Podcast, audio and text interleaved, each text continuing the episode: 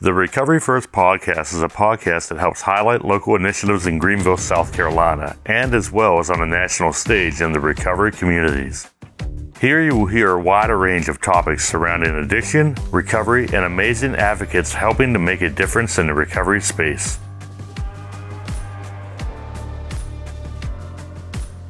If you or a loved one are struggling with substance use disorder, please contact us today by calling 864 787 3798 or by visiting www.freedomrecoverycenterofgreenville.org.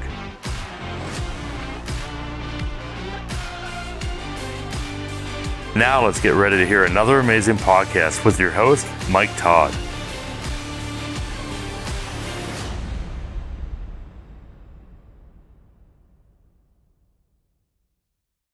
All right, another recovery share.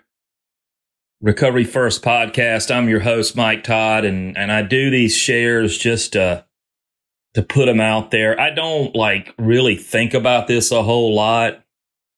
Uh, just kind of roll with it. It just kind of comes off my heart. I was thinking about uh, this morning the journey of getting to know myself in recovery as I sit here in my kitchen and I listen again to the symphony outside of the critters, the crickets, whatever it may be. It's nice to sit here at, I don't know, about 11 a.m. in the morning. I gotta, gotta roll over to the program and check in there and make sure everybody's doing okay. But to sit here and realize that, you know, I'm really just okay today. And there's a lot going on in the world. There's a lot going on in general. There's a lot of uncertainty. Uh, but I was taught some things early in recovery and I've stayed steadfast with those things. And that's really where I get my anchor. And I was taught very early, which I've already done this morning, that that I that I pray, that praying is talking to God and that meditating is sitting and listening to God. And I was taught very early to put pen to paper and write. I realize that when I'm not doing that pen to paper kind of thing, that um, I, I tend to have more confusion in my life. I tend to have more anxiety.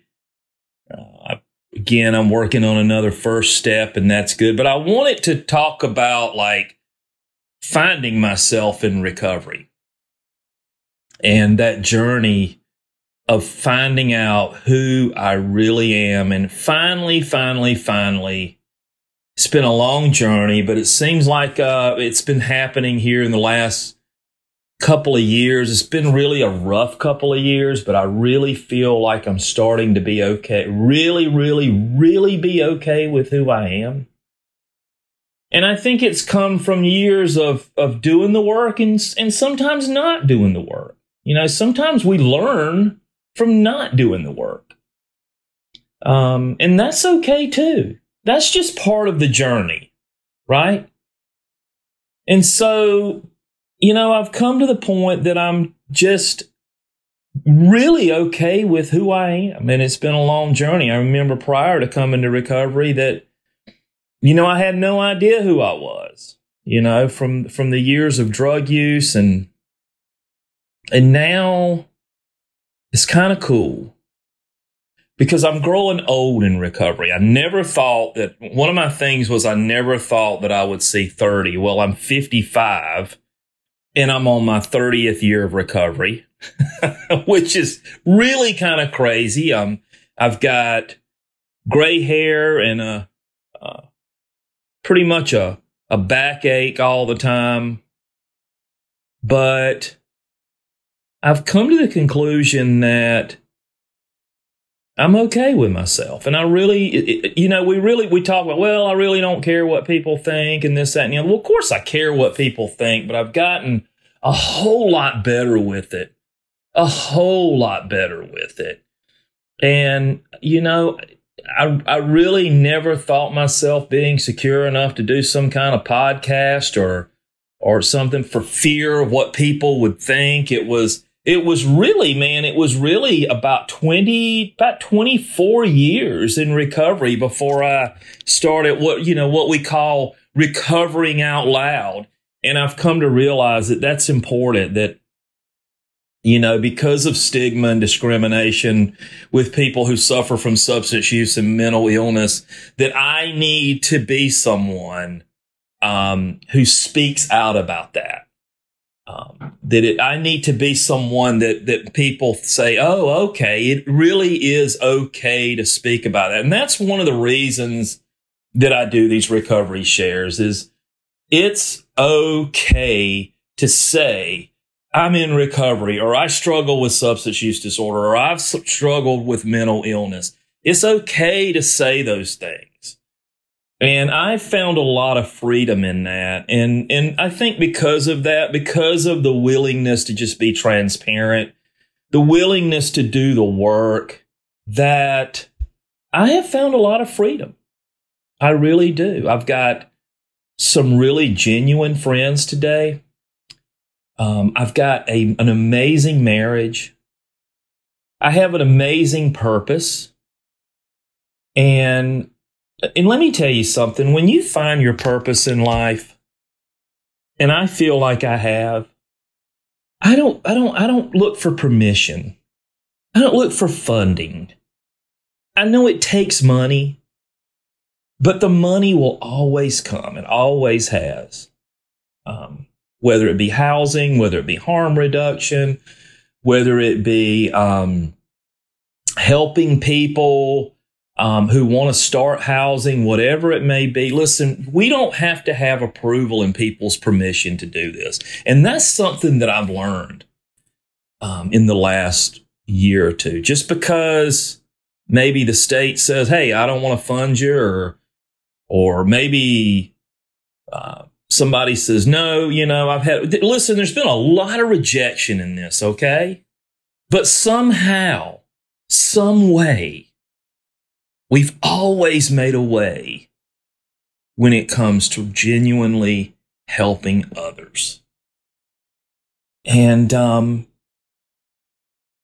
so I just want to say this. I'm okay with Mike today. And that's, that's really what it's all about, man. I mean, for years, for years in active addiction. I mean, for years in recovery. I was just looking for a way to feel okay, right? That's why we have these substitutions and things that other than drugs and alcohol that we sometimes fall into.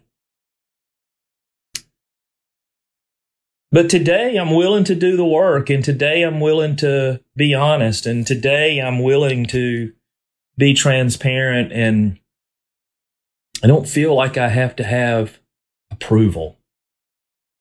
I don't feel like I have to have uh, permission.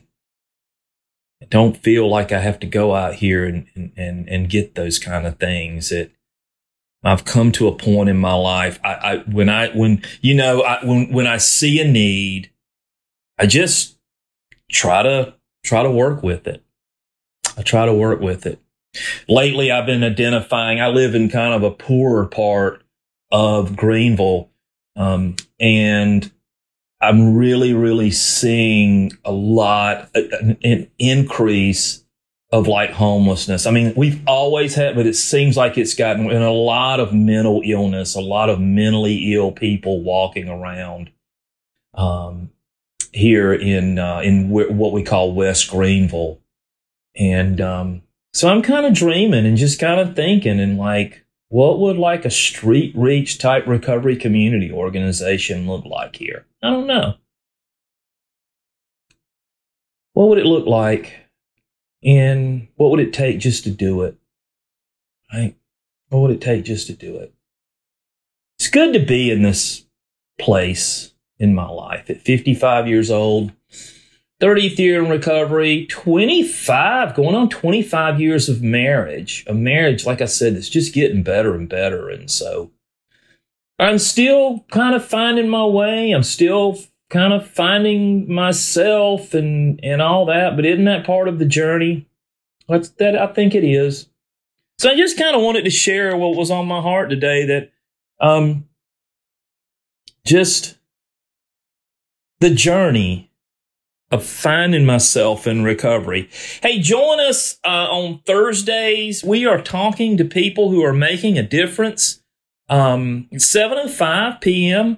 We are talking and just kind of interviewing folks that are really, really making a difference in our community and in in the in the space of recovery, uh, mental illness, and substance use disorder. Folks that are getting naloxone out folks that are doing recovery community organizations, housing. We're really showcasing them, their courage, and uh, just letting them know how much we appreciate and love them and and giving them a platform. So I appreciate everybody listening. I hope it helps you.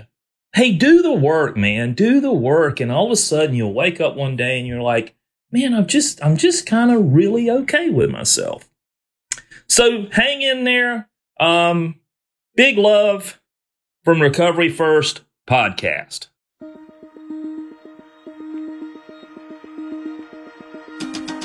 So 30 years ago, when I first came into recovery, we didn't have recovery housing. If someone was seeking recovery and maybe coming to meetings and didn't have anywhere to live, we'd basically try to help them find somewhere to live. And, and that's how it all started. It, we all started basically living together and keeping each other accountable um, in recovery. Now, as the years have gone through, um, it's basically turned into an industry. And with that industry, there comes a lot of challenges. Um, there's a, quite a bit of exploitation. Um, you know, you're dealing with a very, very vulnerable population. So that's the reason that we started the South Carolina Recovery Housing Association to help providers, to help other recovery housing operators, to help mentor them, um, to help to advocate for them.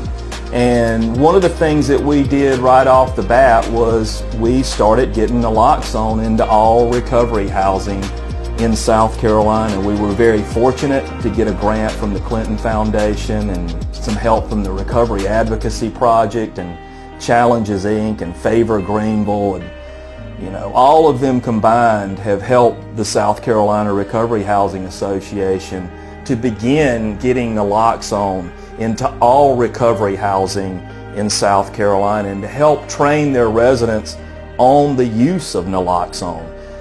We believe that is the first standard uh, that we need to accomplish in South Carolina. Recovery housing operators are a very valuable resource to those suffering from substance use disorder in South Carolina, and we want to advocate for them, train them, mentor, and just work with them with whatever needs that they may have. If you want to get in touch with us, it's screcoveryhousing.org.